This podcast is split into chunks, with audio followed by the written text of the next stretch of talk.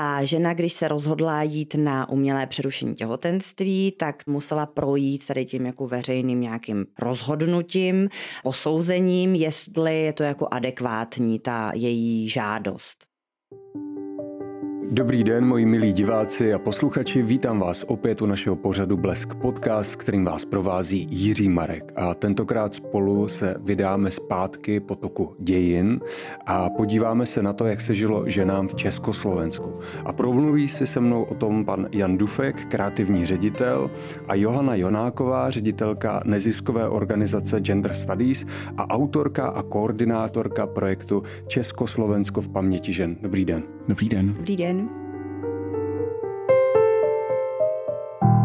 Já moc děkuji, že jste přišli a první otázka, proč je důležité, aby se na základních školách mluvilo o dějinách žen v Československu, to znamená od roku 1918 do roku 1989? Je to důležité proto, že dosud se ty dějiny vyprávěly spíš z toho mužského pohledu a pohledu takzvaných velkých dějin. To znamená, jaké byly smlouvy, jaké byly bitvy, války, kdo zabral komu jaké území a ta každodennost, ten běžný život, který lidé žili, tak se tam do těch našich dějin nedostával. A vnímáte to tak, že dřív se to asi předávalo tak jako ústně v rodině, že si povídali o tom, co kdo zažil, ale že se na to pomalu jako zapomíná. Už jsme v roce 2023 a 1918 je fakt jako daleko. Já bych jenom možná poopravila, že my se zabýváme spíš tím obdobím opravdu Československa po druhé světové válce. Mm-hmm. Takže co se týká té první republiky a toho o válečného, meziválečného období, tak budu se k tomu moc vyjadřovat jenom spíš okrajově. Ale určitě je to pravda, možná je to i o tom, že spousta věcí si i v rámci těch rodin jako neříkáme. Jsou to určitá tabu, o kterých se nemluví, anebo se my i neptáme. A já myslím, že vlastně jako zmínit i v kontextu školy, že vedle těch velkých dějin, které jsou takový jako čitelný a vlastně máme pocit, že vlastně jsou takový ty velký milníky, tak ztrácíme kontakt s tím, že na pozadí těch velkých dějin se odehrávaly ty malí. Mm-hmm. Že vlastně, když se budeme dívat na období, nevím, covidu, to je taková ta jako velká věc, kterou jsme všichni prožili, tak eh, z toho budou zůstávat jenom ty jako velké události, že byl nějaký lockdown, že se jako zavíraly školy, ale že v tom se odehrávaly příběhy běžných lidí, kteří v tom prožívali svoje malé rozchody a nebo naopak vlastně seznámení a lásky a děti prožívali jako něco, tak vlastně to už se potom ztrácí, když jako v těch dějinách jako se vzdalujeme. Tak si myslím, že je strašně důležité to připomínat. Hmm. Chtěla jsem doplnit to, že když se budeme učit, nebo když děti na základních školách budeme seznamovat s tou každodenností a s tím, jak se opravdu jako lidem žilo, tak eh, jim to, jako podle mě to můžeme ten zájem přitáhnout té historii i tomu dějepisu, co se tedy opravdu dělo, když nebudeme pouze memorovat eh, základní data, ale když tím dětem umožníme nahlédnout, eh, jak se těm lidem žilo. Hmm. A že to často tentokrát třeba nebylo úplně tak odlišné od toho, co prožíváme my. A ty starosti, které řešíme my, nebo jejich rodiny, tak jsou vlastně dost podobné. Hmm. Některých některých oblastech a některých naopak velmi rozdílné a je vlastně skvělé, že některé věci nemusíme řešit v takové míře. Jo, to pak ty děti sedí v té lavici a říkají si, Ježíši Marie, tohle opravdu museli dělat proto, aby nakoupili, proto, aby si vyprali, proto, aby přežili v svoji periodu a tak dále. A to je přesně ono, co i se ukázalo, když ten náš projekt Československo v paměti žen, o kterém tady vlastně teď mluvíme, tak když přišel do škol, nebo my jsme pilotovali s některými mm-hmm. školami a přesně potom jsme dostávali tu zpětnou vazbu od vyučujících, kteří říkali, jako když třeba holky viděly ty menstruační jako pomůcky, ty vložky prostě, mm-hmm. tak říkají, cože, tohle to jste jako používali, nebo... A mohla byste nám to popsat, jak to vypadaly ty menstruační pomůcky? Tak byla to třeba jako vata, jenom mm-hmm. prostě zkrátka vata, která samozřejmě neměla žádný igelit. Dovedete si představit, jak to bylo jako vlastně nepříjemný, mm. nějaký představa nějakých kalíšků, tak to je opravdu úplně, jako kdyby se mezi tím odehrál několik, jako že se odehrál několik životů, ale vlastně staletí v těch technologiích. Já nejsem úplně kovaný v dějinách každodennosti Československa, ale taky jsem měl dojem, že jsem někde četl, že byl nedostatek papíru v nějaké době. Tak jak to ty ženy řešily? Nedostatek papíru byl zapříčeněn tím, že jediná, myslím, továrna, a myslím, že to byla na Slovensku Harmasan, tak vyhořela, nebo se s ní hmm. opravdu jako byl problém. A protože to centrální plánování bylo nastavené tak, že tady nebyla nějaká konkurence, že zkrátka byla jedna fabrika, která vyráběla a dovoz ze zahraničí byl jako velmi omezený v rámci té centrálně plánované ekonomiky, tak najednou zkrátka tím, že ta jedna továrna zkrátka nefungovala, tak Eh, nebyl toaleťák. Hmm. Takže eh, se používaly zkrátka jako co se dalo, no? Jako třeba i noviny. A vzpomínali na to ty pamětnice? Jim totiž nepřišlo, což je jako zajímavé, že by mhm. takovéhle informace byly zajímavé. Obecně si ženy měly ten pocit, že jako jejich život není zajímavý. Mm-hmm. A my jsme je museli přemlouvat k tomu a říct, ale právě to, to, co vy považujete za nezajímavé, tak je to to důležité. Hmm.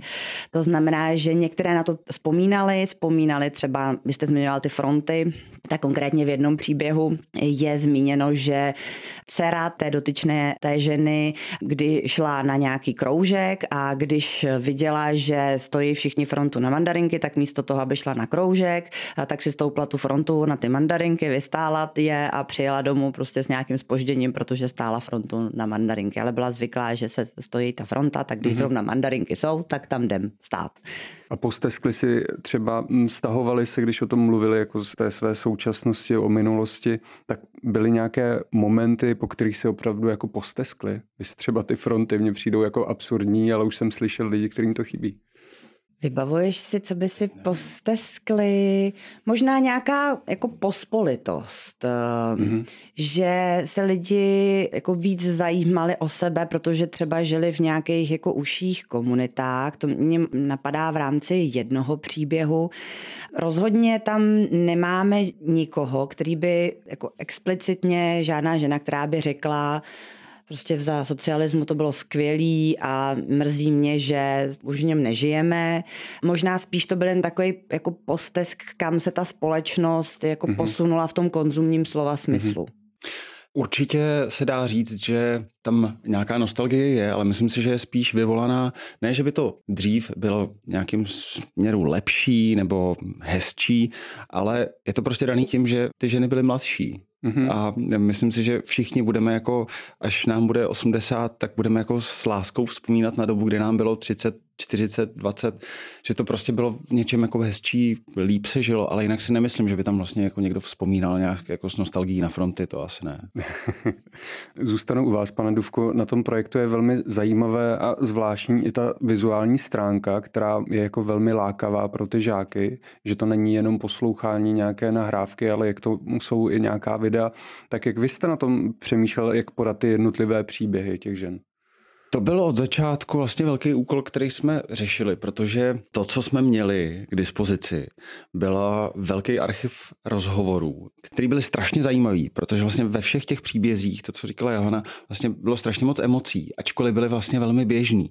Ale když potom člověk poslouchá příběhy reálných lidí, co se jim dělo, jak přicházeli o rodiče, jak různý životní situace prožívali, tak je to strašně jako dojemný ale ty rozhovory byly hrozně dlouhý.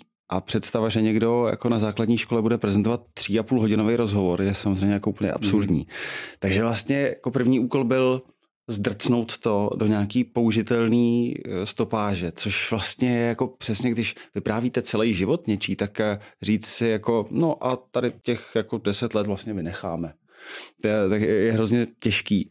Ale to se podařilo. A pak jsme přemýšleli nad tím, jakým způsobem to ještě přiblížit, aby vlastně ty studenti a studentky na těch školách byli tím příběhem jako ještě trošku víc vtažený a přišli jsme na to, že zkusíme jako zapojit ilustrace. Tak jsme mm-hmm. oslovili relativně velké množství ilustrátorek a ilustrátorů. Nakonec tam máme jako devět eh, lidí, kteří se na tom podíleli. A ty jsme nechali ty příběhy nějakým způsobem interpretovat. A Každý ten příběh je jiný, každý má trochu jinou formu, jak co se týče ilustrace, tak i nějaký animace, která tam je samozřejmě jako velmi jednoduchá a není určená jako na to, že bychom vytvářeli animované filmy, ale spíše to je takové jako vodítko mm-hmm. pro ty děti, aby měli se čeho chytit, když to poslouchají, aby jsme jim trochu pomohli, aby ta jejich vizuální pozornost zůstala taky jako s tím příběhem. No. Mm-hmm. Kdybyste měl vybrat alespoň jeden příběh ženy, tak který by to byl, poněvadž oni jsou dostupné i na vašem webu, takže si naši diváci a posluchači na ně mohou podívat. Kdybych měl vybrat jeden příběh uh, za všechny, mm-hmm. hmm, tak to je výzva. Dobře. Já mám ty. Já bych určitě vybrala Marie V. Hmm. protože to byl první příběh, na kterým jsme si to všechno odzkoušeli. Mm-hmm. Kdy jsme si řekli, potřebujeme nějaký jako jeden příběh, který opravdu zkrátíme, řekneme si jak maximum té stopáže a necháme ho nailustrovat a budeme s ním pracovat, protože nejenom ten příběh jako takový, ale k němu se vážou potom i nějaké doporučení vyučujícím, jak s tím příběhem pracovat. Takže myslím, že ten mám nejvíc nakoukaný, znám ho z paměti i pospátku, takže proto pro mě byl důležitý a mhm. byla, já bych to jenom řekla ve, ano, ano. v krátkosti, paní, která pocházela opravdu z chudé rodiny, a přestěhovali se do Sudet v jižních Čechách, nebo byli přestěhováni a ona byla vybrána pro to, aby prošla takzvanou dělnickou přípravkou, což byla zkrácená maturita. Během jednoho roku ona takové velké nalejvárně, bych, by se dalo říct, tak dostala všechny informace, které normálně získáváte ve čtyřech letech středoškolského studia a potom se dostala na vysokou školu. A ona říká, že měla urozenost pro ten režim, protože pocházela z chudých poměrů a mm-hmm. A to je paní narozená v roce 31, myslím si, že jo. Teď, eh, vlastně ty 50. léta pro ní znamenala jako velký osobní zestup. Mm-hmm. Ona je velmi zajímavá i z toho důvodu, že kolegyně, která s ní dělala už teda v 90. letech rozhovor a vlastně která nám i pomáhala jako metodička toho našeho archivu Pavla Frídlová, tak ona ji našla na stránkách Vlasty a vlastně oslovila jí mm-hmm. právě, když procházela eh, ty kavry vlasty ano, ano, časopisu, časopis. tak, eh, tak ji oslovila a takže pak ona byla zapojená do nějakých dalších vizuálních filmů a tak. A ona potom reflektovala i tu dobu, že si toho vlastně vůbec jako nebyla vědoma, co se v těch 50. letech dělo. A je vlastně strašně zajímavý vidět, že zatímco ten režim byl prostě příšerný který přinášel opravdu jako bídu řadě lidem, nedemokraticky, tak pro někoho z nějaký určitý perspektivy vlastně mohl znamenat eh, jako posílení a zlepšení jeho životních podmínek, což mm-hmm. vůbec neznamená, že bychom chtěli nějakým způsobem rehabilitovat 50. léta, ale ukázat jako tu perspektivu, jakože různým lidem se žilo v různé době jinak.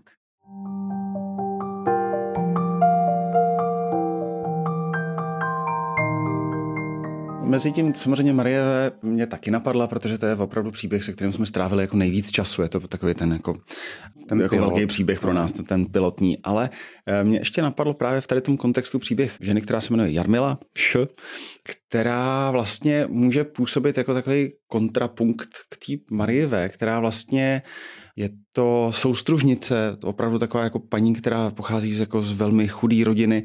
Myslím si, že jako i třeba jako formou tady ty dva příběhy jsou jako zajímavé proti sobě, protože ten příběh Marie V. ilustrovala Kristýna Plíhalová, která to pojala jako velmi jako sérii ilustrací, které jsou jakoby rozhejbaný. Zatímco Tomáš Zach, který dělal tu Jarmilu, tak vlastně to pojal jako takový jako výjevy tuškou kreslený, mm-hmm. po kterých jako ta kamera jede a vlastně jako odhaluje takový jako drobnosti z toho života. Takže i v tom myslím si, že to jsou jako dva příběhy, které jako jsou hrozně zajímavý tím, že právě přináší jako velmi jiný pohledy na tu dobu a i v té výtvarné stránce jsou jako zajímavé proti mm. sobě bych jenom ještě možná upozornila, že právě třeba ty mladší příběhy nebo žen, který se narodili v pozdější době, tak v nich můžete najít jako témata týkající se být třeba toho volného času nebo i, dejme tomu, sexuality. Zatímco zase nechci jako generovat, vycházím z těch našich mhm. deseti mm-hmm. příběhů, zatímco pro ty ženy, které se narodily v těch 30. letech, tak to hlavní téma, který procházelo celým tím příběhem, je práce jako zaměstnání, mm-hmm. tak ty mladší ročníky tam třeba jako i víc akcentovali jiná ty témata. Nebylo to jako to stěžejní ústřední gro, kolem kterého by se ten rozhovor točil. Hmm, rozumím. Vy také se snažíte některé věci demitizovat. Mi přijde, že my často máme nějaký názor, jak to v té době fungovalo, ale skutečnost je trošku jiná. A to mě zaujalo právě v rozhovoru, co jste dávala Johano pro Radio Wave, kde jste říkala, že za první republiky ty ženy byly opravdu mnohdy hrozně chudé, že neměly ani na boty. Tak ještě nějaký jiný takovýhle kus vás napadá, kdy se demitizuje nebyly to jenom ženy, které byly hmm. chudé, jako byly obecně jako chudé vrstvy společnosti. Co se dá demitizovat, eh, tak eh, možná pohled na potraty, jako umělé přerušení těhotenství, protože ani tak ne demitizace, ale vůbec jako nastolení té debaty a o něco, něco takového existovalo. Možná, že jsou to často věci, o kterých ty děti vlastně vůbec neslyšely, hmm. protože hmm. proč by měly, je to nějaká historie. Na druhou stranu se nám to hodně zase vztahuje k současnosti a je určitá obava, když se podíváme kolem jako za hranice České republiky, tak eh, to je téma, které není bohužel v těch historických, že bychom bychom si mm-hmm. řekli. Mm-hmm.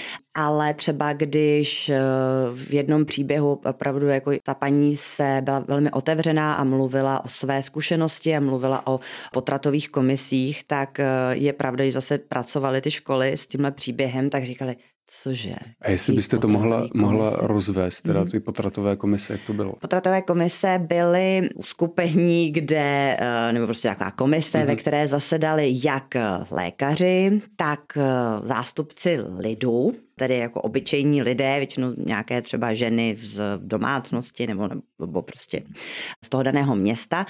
A žena, když se rozhodla jít na umělé přerušení těhotenství, tak to nebylo o tom jenom, že by se rozhodla řekla svému lékaři nebo lékařce, ale musela projít tady tím jako veřejným nějakým rozhodnutím, posouzením, jestli je to jako adekvátní ta její žádost. Zkrátka nebylo to jenom osobní rozhodnutí, hmm. ale musel jste jí teda, musela jít ta žena prostě před nějakou úředně stanovenou komisi, která kdy to, by... Kdy to fungovalo, tyhle komise? Fungovalo to v 70. 80. letech, vlastně to jako bylo... To je strašný. Samozřejmě nemáme úplná ta jako všechna ta data, já teď uh, před sebou nemám ty grafy, ale je taky možný se u nás na právě na tom na našem webu se na něj podívat, tak ta potratovost samozřejmě byla poměrně vysoká, což ale souvisí s tím, že prostě tady nebyla dostatečná osvěta, že jo, ne, mm-hmm. co se týká antikoncepce, tak ta se opravdu rozbíhala nebo do takového masového povědomí se dostala až vlastně v 80. letech. Hmm. Vidíte, já jsem si myslel, že ty potraty u nás byly ještě povolené kvůli kultu práce, že ten režim měl zájem na to, aby ty ženy prostě si to vyřídily a mohly zase zpátky do práce, nebo to se mimo? To si úplně nemyslím. Aha. Jako to, že jsme tady měli relativně jako liberální potratové zákony, tak bylo dáno určitě i tím, že jsme se inspirovali v Sovětském svazu, že všechno po druhé světové válce jsme koukali, mhm. jak to tam je a tam vlastně ta potratová legislativa byla hodně liberální už vlastně ve 20. letech, jo. takže zrovna v téhle té oblasti to bylo liberální. Mhm. Ale rozhodně to cílem nebylo, aby jako se posílily ženy a jejich svobodné rozhodování o sobě samotných. To hmm. rozhodně ne. Bohužel. Pane Duvku, mluvil jste pak vy doma třeba se svojí babičkou nebo s nějakou jinou známou rodinou o tom, co zažívala ona? Inspirovalo vás to k tomu?